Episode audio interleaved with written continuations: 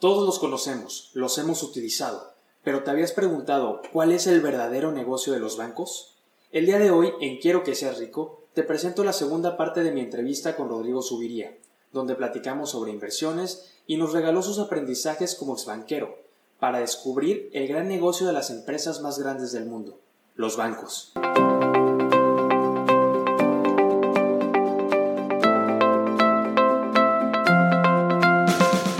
Bienvenidos a Quiero que seas rico, un espacio dedicado a dominar el arte del dinero.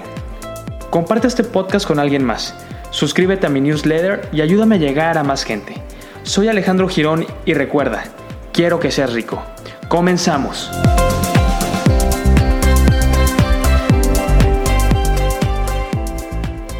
Rodrigo, vamos a platicar un poquito pues ya vamos a entrar un poquito más al tema financiero. Bueno, de hecho estamos en el tema financiero, aunque sean hábitos, pero vamos a entrar un poquito más a, la parte de inversiones, eh, números, a tu propio negocio.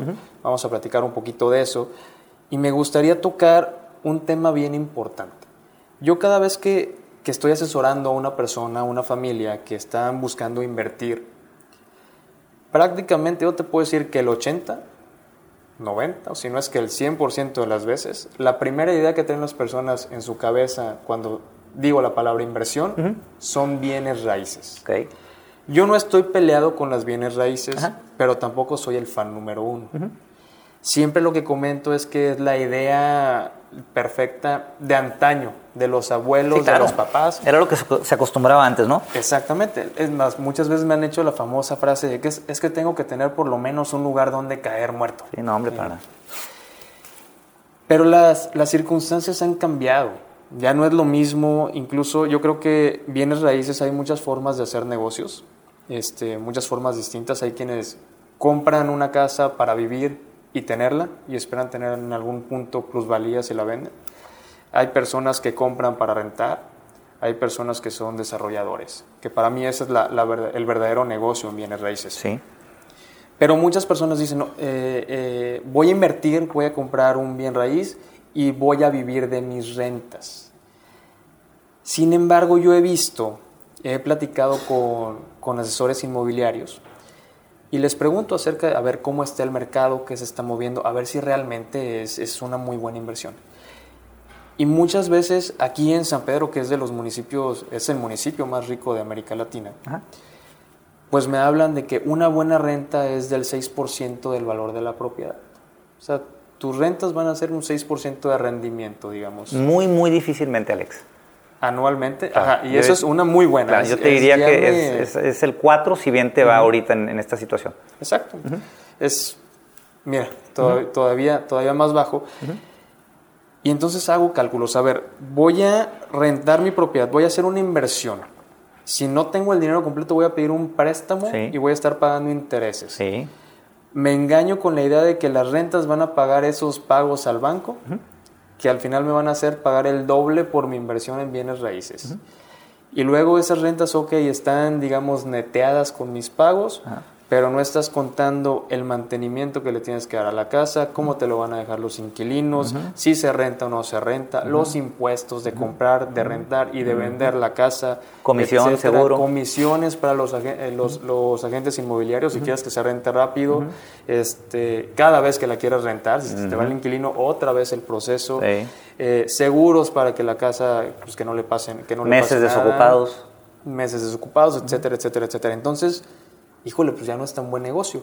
Y yo sé que tú tienes experiencia en bienes raíces porque en algún punto sí llegaste a invertir en bienes raíces. ¿Cuál, ¿Cuál es tu opinión? ¿Cuál es tu idea? ¿O ¿Ha cambiado? ¿Sigue siendo igual? ¿Es mejor diversificar? ¿Cuál es tu, tu, punto de vista acerca de los bienes raíces? Mira, Alex, eh, yo empecé con el tema de bienes raíces nuevamente porque vi a mi papá, además de que mi papá fue empleado, para el negocio familiar. Este, tenía algunas propiedades ahí que, que, rentaba. Y igual que tú me decía, oye, pues está todo dar, porque pues esto sin esfuerzo me está dando en aquel entonces el uno mensual, que era muchísimo, el 12 anual. El 12 anual. Oye, pues yo también quiero participar, ¿no? Total, eh, me hice de una eh, casa, la empecé a rentar al 12 anual, y pues estaba padrísimo, te digo que con eso Con eso eh, me fui a, estudiar fuera, este, y de ahí sacaba para mis mensualidades y pues me empezó a, a gustar. Okay. Al mismo tiempo que mi hermano mayor compró su casa, en lugar de rentarla, él la vendió, construyó, volvió a vender. Entonces yo después de que regreso de, haber estado estudiando y trabajando fuera después de seis años, pues mi hermano tenía muchísimo más dinero que yo. Y eso que yo recibía una renta muy, muy, muy este, buena. Fija, fija, y yo estando ahí en Estados Unidos y luego me fui a Asia y demás. Eh, pero resulta que regreso y platicando con Juan, mi hermano, pues Juan ya tenía muchísimo más dinero que yo por el hecho de estar comprando y vendiendo. Dije, oye, pues ahí está el negocio, entonces no es en la renta. A esto súmale que las propiedades ya no te pagaban el 12, sino que el 10 y luego el 9 y luego el 8 y luego el 7. Dije, ah, caray, pues voy a hacer lo mismo que Juan, mi hermano. Entonces me puse a, a, construir y a vender este, y era mejor negocio. Siempre estando yo como empleado recibiendo un sueldo. ¿eh? Claro. Entonces, y además de eso, muy, muy importante para toda la gente que nos escucha, el tema del ahorro. Porque todo este dinero lo pude haber gastado cómodamente en lo que muchas personas hacen. Claro. Entonces, pues ahí van varias, varias, varios eh, elementos para la fórmula. Eh, varios ingresos, que es este, el estar de empleado y ganar un sueldo y el tener, este, estar comprando y vendiendo casas, o construyendo casas, perdón, eh, y además ahorrando. Claro. Entonces ahí pues empieza a poner este, interesante ya el tema de mi patrimonio. Pero volviendo al tema de los bienes raíces, me fue bien en un momento. Eh, yo no podía hacer otra cosa porque mi energía en el trabajo está completamente enfocada a, pues a los banqueros que, que, me tocó, este, con los que me tocó trabajar y a los clientes. Entonces, no, francamente, no tenía mente ni energía para otra cosa. Por eso me gustaba el tema de los bienes raíces, porque era muy pasivo. Y yo pensé que era la mejor inversión y que no había otras cosas. Eh, esas rentas que se, que, se, fueron del 12%, como te comentaba ahorita, hasta el 4%, pues dejaron de ser atractivas. Y el tema también de la compra para construir y vender también dejó de ser atractivo porque mucha gente inteligente y con dinero se puso a hacer lo mismo, Alex. Claro. Entonces, el precio de la tierra, como dices tú aquí en San Pedro, pues se fue de 800 dólares, 700 dólares y el dólar, el tipo cambio a 12. Claro. A 1500 con el tipo cambio a 20. Entonces, ahorita el comprar un terreno a, mil, a 1.500 dólares el metro cuadrado a 20 pesos por dólar, pues necesitas ser muy, muy vivo para que te vaya bien. Claro, ahorita el negocio ya está acaparado por el desarrollador que ya tiene terreno o que tiene un inversionista que va a aportar los terrenos, pero ya es una inversión. Sin duda, Alex. Ahora la otra es, es que los bienes raíces eventualmente te va bien pues qué mediocre punto de vista, ¿no? Qué mediocre manera de pensar. Exactamente. Sí, eventualmente te va a ir bien en la vida, pues sí, a lo mejor sí, ¿no? Pero, o sea, no, no, yo te pregunto, ¿qué te va a dar muchísimo más que los bienes raíces? ¿Hay algo o no hay algo? Claro. Este, y eso es cuando descubro el tema de ser tu propio banco y se me quita completamente el apetito por el tema de los bienes raíces. Ahora, yo no quiero satanizar el tema de los bienes raíces. No, para nada. Es, una inversión y puede formar parte de un portafolio, diversificado. ¿Y cuándo comprar, Alex? Cuando lo compras, la compres al 50 o al 60% de su valor. Claro. O sea, el hecho de meterte al norte.com o avisos de ocasión para ver oportunidades, híjole, pues eres uno de un millón que va a leer esas oportunidades. Entonces, difícilmente va a salir la oportunidad de tu vida en, un lugar genérico, ¿no? este, ¿De dónde vienen esas oportunidades? Del tema de eh, intestados, parejas que están pasando por un divorcio. Claro. Este, que ahí si tienes un buen amigo abogado te puede pasar algunas referencias de oportunidades de casas. Comprar una casa este, a valor comercial es para mí una pérdida de dinero. Sí, totalmente. Y de no, tiempo. no es negocio para nada. Bueno, Rodrigo, pues ya platicamos acerca de bienes raíces, conocemos tu perspectiva, eh, vimos ahí varios puntos interesantes, pero ahora quiero entrarme un poquito más a la parte de lo que es tu negocio, que se conjuga un poquito con tu experiencia también que has tenido en bancos. Y quiero platicarle a los que nos escuchan cuál es el negocio de los bancos. Mira, te explico el gran negocio que tienen los bancos. Primeramente, déjame platicarte, Alex. Los tres negocios más grandes ahorita a nivel mundial son bancos. Claro. En temas de capitalización. Eh, son dos bancos chinos, el primero y el segundo lugar, y el tercero JP Morgan Chase, es un banco americano. Claro. No es ni Google, ni Apple, ni Amazon. ¿Por qué es tan buen negocio el banco? Número uno, es un negocio muy sencillo. Tú captas barato de los inversionistas, lo prestas caro y si la gente no te paga, te quedas con bienes que valen el doble de lo que le prestaste. Claro. Así de fácil. ¿Por qué han quebrado bancos? Porque se salen de su negocio principal. Negocio, claro, ya todos quieren ser casas de bolsa. y empiezan también al tema, a jugar con temas de derivados y otros productos de riesgo. Pero si tú te mantienes captando barato, prestando, estando bien garantizado, es el negocio de la vida.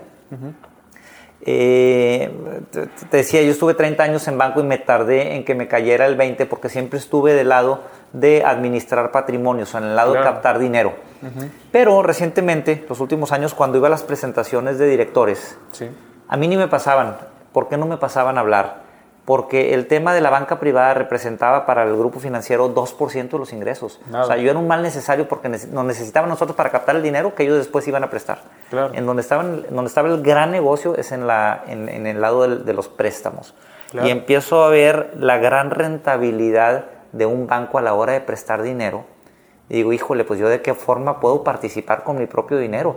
Volviendo al tema de bienes raíces, yo me metía este, pues unas eh, friegas brutas eh, tratando de conseguir un buen terreno, construyendo y demás. Cuando decía, oye, estos cuates nada más agarran el dinero de la gente, le pagan muy poquito y lo prestan a gente que lo necesita. Así de sencillo. ¿Cómo le puedo hacer? Yo, Rodrigo, subiría para duplicar eso ese, ese modelo de negocio. Eso te iba a preguntar, o sea, es un negocio buenísimo, es un negocio redondo. Sin duda alguna. Yo capto, pago barato y lo presto muy caro, porque es totalmente... hay un gap gigante entre lo que capto y lo que presto, ¿estamos de acuerdo? Ajá. Es tan buen negocio, ¿por qué no cualquiera lo hace? Mira, déjame decirte por qué no. Número uno, necesitas tener dinero para prestar. Claro.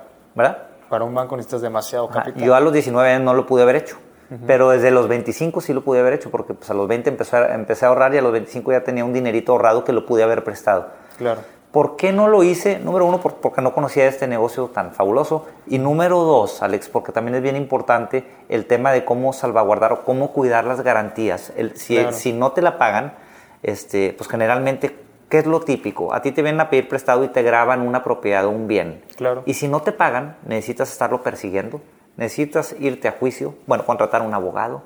Y es un tema muy desgastante. A lo mejor sí lo recuperas y a lo mejor no. Entonces, tú como persona no estás dispuesta a arriesgar tu patrimonio para ver si el día de mañana puedes cobrar. Por eso nadie le entra. Claro, los bancos están en, otras ligas, son las grandes ligas. Tienen toda una maquinaria para recuperar garantías. Una un mortal como tú y como yo generalmente no la tiene, es un tema desconocido y mejor dice, oye, ¿sabes qué? Pues yo me voy a la segura a que el banco me pague mi 4 o 5% y no quiero saber nada de riesgo. Y aún así, Rodrigo, el crédito en México es muy particular. En México, a diferencia de lo que muchos pueden creer, ¿Sí? pues no damos mucho crédito. No, efectivamente. Es más, de todo el continente americano, México es el país que menos presta. Y esto se mide en relación al Producto Interno Bruto. Claro. ¿Por qué no presta México? ¿Y por qué escuchas tú que México es el país en donde los bancos cobran más comisión? Porque tú ya, ya, ya, tú Citibank ya viniste a comprar un banco mexicano y ahora estás aquí y te encuentras con la novedad que no es tan fácil prestar. ¿Por qué no es tan fácil prestar? Porque la regulación, Alex, protege más a la persona que pide prestado que al propio banco. Protege al deudor. Claro.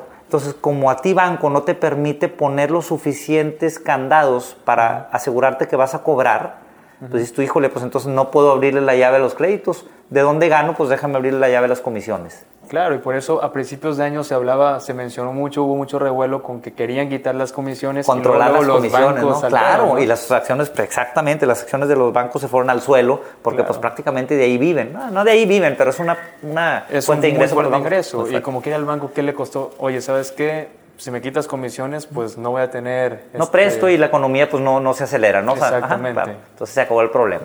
pero volviendo al tema, sí, en México se presta muy poco, Alex.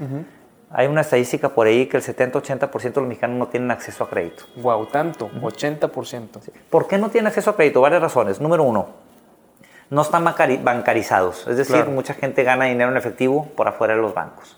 Número dos, ya caíste en el buro, que aquí por cualquier cosita caes en el buro. No pagaste tu teléfono a tiempo y ya estás en el buro de crédito y por eso no te, no te prestó el banco. Claro. Ponle tú que ya pasaste todo eso, estás bien en el buro, haces tu empresita, das al banco y necesitas primero para empezar que pasen dos años. Oye, pero ¿por qué si ya estoy ganando dinero? No me importa, necesitas dos años de haberte constituido. Total, pues en realidad es una, una estadística muy, muy baja que el banco te preste. Claro. Entonces, ¿quién te presta? Por eso a principios de siglo, ahí por el año 2000-2002, eh, promueven que haya otras entidades aparte de los bancos que presten y de ahí salen las SOFOMs famosas. Claro. Entonces, las SOFOMs nacen, Alex, para, para reactivar la economía y prestarle a todas aquellas personas que no tienen acceso a crédito los bancos, que son la mayoría, como te platiqué. Claro, para los que nos escuchan y no están familiarizados con el tema, una SOFOM es prácticamente un banco Ajá. chiquito. Es un banco chiquito en donde no necesitas tanto dinero para abrirlo. Naturalmente, no cualquier persona en México puede abrir un banco. Pero hablamos que son como bancos chiquitos, a, a lo mejor que no cumplen con toda la complejidad de un banco, pero aún así están bien respaldadas, están bien estructuradas, tienen un buen, un buen proceso. O sea, es más fácil que poner un banco, pero no es como que cualquier persona que va caminando por la calle pueda decir voy a poner una SOFOM. No, y te voy a decir por qué, Alex, y, y en dónde batallan las SOFOMs y de ahí sale mi modelo de negocio. Ok. Porque las SOFOMs son muy buenas para saber a quién prestarle, Ujú. cómo prestarle, cuánto prestarle y cómo, co- cómo cobrarle. Claro. En donde se les dificulta a las SOFOMs es de obtener recursos para prestar. Claro. Entonces tú ya te volviste una eminencia en saber cómo prestar. Pues ahora necesitas dinero para prestar, ¿verdad? sí, bueno. Dicen en la torre, ¿de dónde lo consigo? ¿Sí?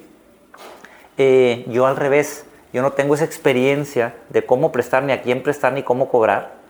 Eh, hace rato platicaba con un amigo, este, le decía, oye, ¿por qué no prestas directamente? Dije, sí, así empecé y me di cuenta que soy malísimo para cobrar. Claro. Si me decía, por favor, dame chance, le daba chance. ¿Por qué? Pues porque el corazón o la emoción antes que la razón, ¿no? Entonces, pues yo no sirvo para cobrar. Pero toda mi experiencia bancaria estuve del lado de captar dinero y de identificar a todos los inversionistas que, como yo, queríamos un muy buen rendimiento con una muy buena garantía. Entonces me di cuenta Claro. que de esta forma se puede. Que el banco no te lo da, el banco te puede dar mucha seguridad porque es una institución muy grande, pero los rendimientos que te está dando pues no son altos porque precisamente su negocio está en pagarte barato para prestarlo caro. Así es. Y las SOFOMs, me mencionas, eh, son muy buenas para cobrar, o sea, les quitan ese candado que a lo mejor los bancos tienen Ajá. para cobrarte, no sé, tu deuda en una tarjeta de crédito o en Sí. algún préstamo que pediste. Ajá. Las SOFOMs sí tienen más herramientas o más facultades para, decir, oye, voy a cobrar la deuda, no me puedes quedar mal a mí. Sí. Pueden Entonces poner eso mucho me da más. garantía como inversionista. Claro, le pueden bajar el tema de los requisitos, pueden ser un- mucho más laxos que los bancos para la hora de prestar. Ajá. Pero como te digo, su brazo captador pues Claro. es muy débil, ellos no saben a- de dónde sacar el dinero. Claro. Y obviamente pues un banco no les va a prestar. Pues no le prestan al enemigo, ¿verdad? Al- no le prestan al Sí, por competidor. supuesto, por supuesto. Entonces, este, pues ahí viene la, la gran oportunidad. Yo empiezo en un principio prestando mi propio patrimonio, Sí. en donde las tasas estaban al 3.75 más o menos, este, hace, hace varios años, y esta SOFOM me empieza a pagar el mm, 8-9%. Y dije, ah, caray, pues me estoy ganando el doble que en el banco. Buenísimo. Pero entonces empiezas doble dígito y fíjate, eso es muy bueno porque yo normalmente cuando me siento con un, un futuro inversionista, pues mi trabajo es analizar distintos proyectos Claro. de inversión, presentarlos, conocerlos perfectamente de la A a la Z, los pros y los contras y presentárselos. Ajá.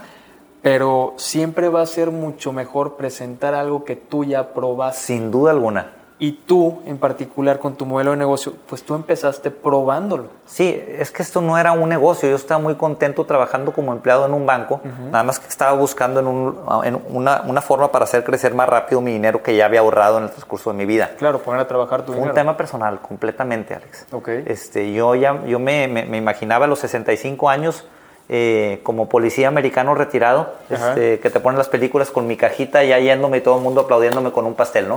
claro. Eh, pero se me atravesó esta gran oportunidad, o sea, en saber, oye, cómo prestar mi dinero. Me asocié con una persona que sabe muy bien eh, cómo cobrar y a quién prestarle. Entonces, la contraparte presta y yo capto. Ok. Eh, y bueno, pues de ahí todo se empieza a ir muy rápido para arriba porque mucha gente pues quiere hacer exactamente lo mismo que yo. Eh, entonces, de ser un tema personal en donde yo estaba prestando muy bien garantizado, de repente estas SOFOMs a, a quienes yo les prestaba, me dice, oye Rodrigo, ¿y no nos puedes referir gente este, que le interese invertir como a ti? Le dije, sí, pues así como yo estoy muy interesado, hay miles de personas que estarán interesados, pero este, dame una comisión. Me dice, por supuesto que sí. Una semana después estaba renunciándole a mi jefe en, en Guadalajara. No, bueno. Espero que hayas disfrutado y aprendido mucho de esta plática. Los bancos son las empresas más grandes del mundo y su negocio es muy simple. Reciben dinero barato, y prestan muy caro con una buena garantía. No te pierdas los próximos episodios de Quiero que seas rico. Sígueme en redes sociales como AGironFP y suscríbete a mi newsletter para recibir consejos de finanzas totalmente gratis. Soy Alejandro Girón y recuerda, quiero que seas rico. Seas rico.